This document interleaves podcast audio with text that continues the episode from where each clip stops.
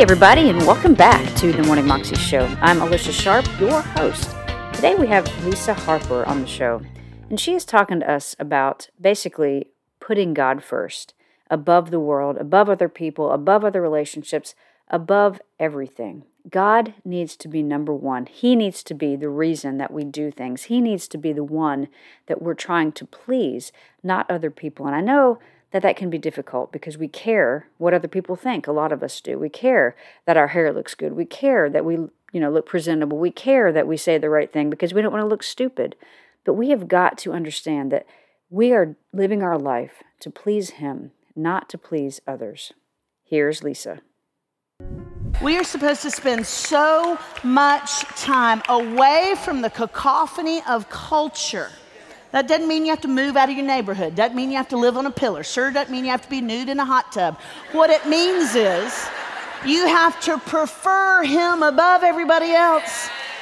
You have to go, today it's just me and you. I'm not running for office, I'm running toward you. I don't care how many followers I have, I'm following you. It's about you. And y'all, we've got to remember that our Jesus was not exactly a social butterfly. If you study the life of Christ, especially the three years of his earthly ministry, he spent much more time as an outsider than he did as an insider. He loved people, obviously, he loved people perfectly, but he did not court public favor. Turn to Luke chapter 4. Incredible passage. One of my favorite stories in Luke's gospel. And Luke's gospel itself is a unique kind of an outsider jutting out kind of book because Luke is the only author of Holy Writ who was Gentile. He was other, he wasn't Jewish. We've got a couple of books who are formally classified as anonymous, but the only known Gentile author of Scripture is Dr. Luke. So he gives you this kind of jutting out perspective. I love his gospel, his euangelion, his good news Luke chapter 4, verse 16. And he, Dr. Luke's talking about Jesus here, and he came to Nazareth where he had been brought up, as was his custom. He went to synagogue on Sabbath day, or Shabbat, if y'all come from a Jewish background.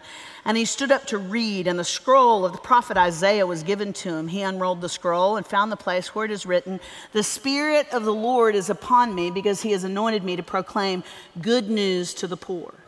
He has sent me to proclaim liberty to the captives and recovery of sight to the blind and set at liberty those who are oppressed and proclaim the year of the Lord's favor.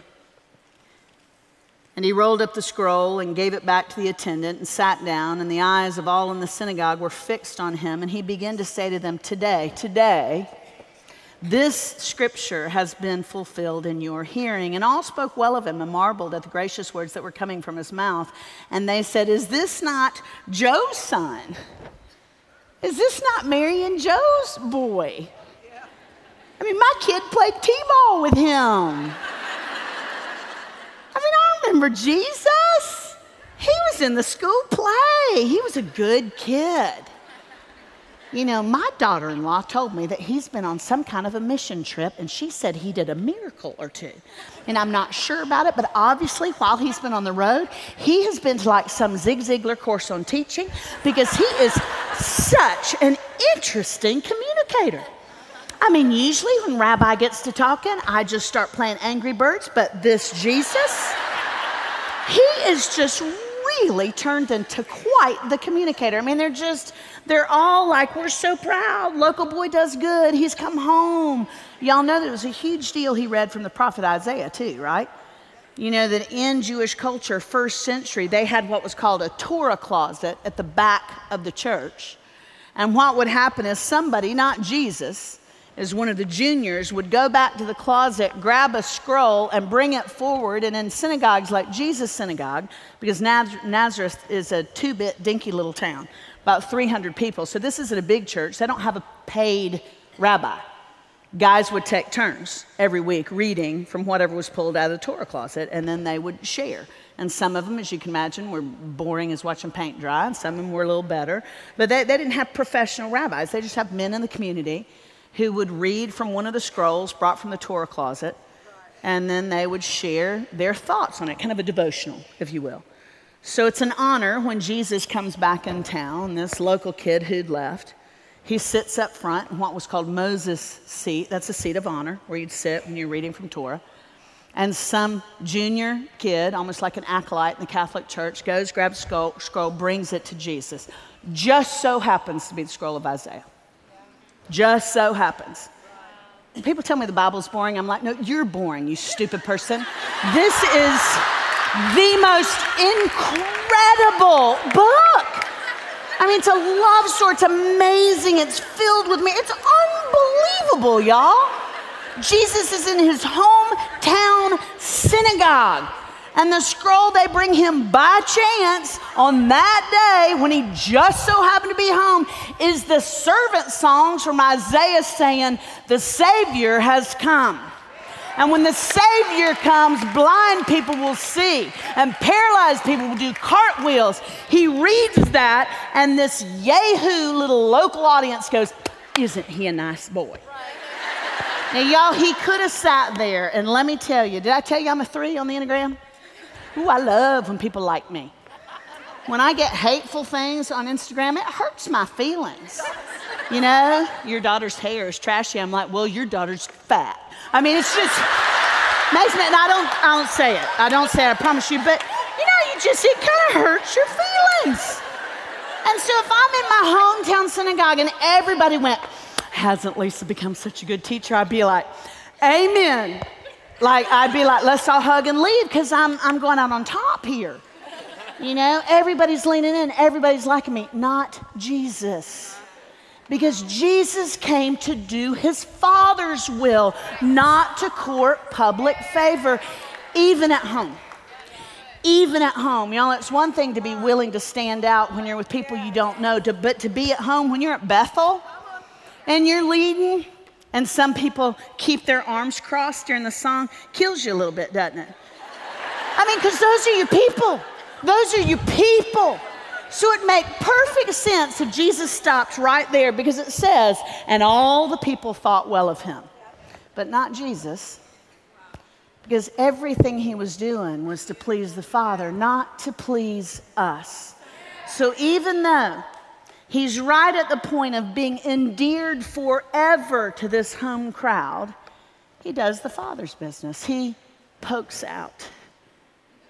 He says, I know that's like the least holy image ever. I need y'all to get past get past the cones. He is set apart. He says, Doubtless you will quote to me this proverb Physician, heal yourself. We have heard you did it Capernaum, do here in your hometown as well. And he said, Truly, I say to you, no prophet is acceptable in his hometown, but in truth, I tell you, there were many widows in Israel in the days of Elijah, when the heavens were shut up three years and six months, and a great famine came over all the land, and Elijah was sent to none of them, but only to Zarephath in the land of Sidon, to a woman who was a widow, and there were many lepers in Israel in the time of the prophet Elisha, and none of them was cleansed, but only Naaman the Syrians. You know what he's saying to them? Y'all have missed the boat. You have missed the boat. You're all kiki, do you love me? And you've missed the whole point. Kiki doesn't care about you. You have missed the whole point. The whole point is God the Father in glory who sent me to reconcile you to Him, and you think I'm a good boy? I'm not talking about the Lord here. I am the Lord. I am He. I am He. And you know what the crowd does? You know what the crowd does when the local boy says, I'm it? I'm the one we've been praying for for centuries. Can you imagine how that went over? That was like being a hot dog vendor a vegan festival. I mean, it was rough. After he makes that proclamation, here's what happened. When they heard these things, all in the synagogue were filled with wrath. And they rose up and they drove him out of town and they brought him to the brow of a hill in which their town was built so that they could throw him down the cliff. But passing through their midst, because it wasn't his time yet, Jesus escaped. You know, it's one thing when strangers on Instagram conspire to say cruel or less than kind things about you.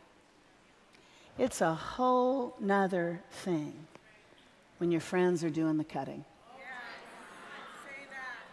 It's a whole nother thing when Jesus' first cousins conspired to kill him because what he said didn't fit and what he did was unpopular. It made them feel awkward.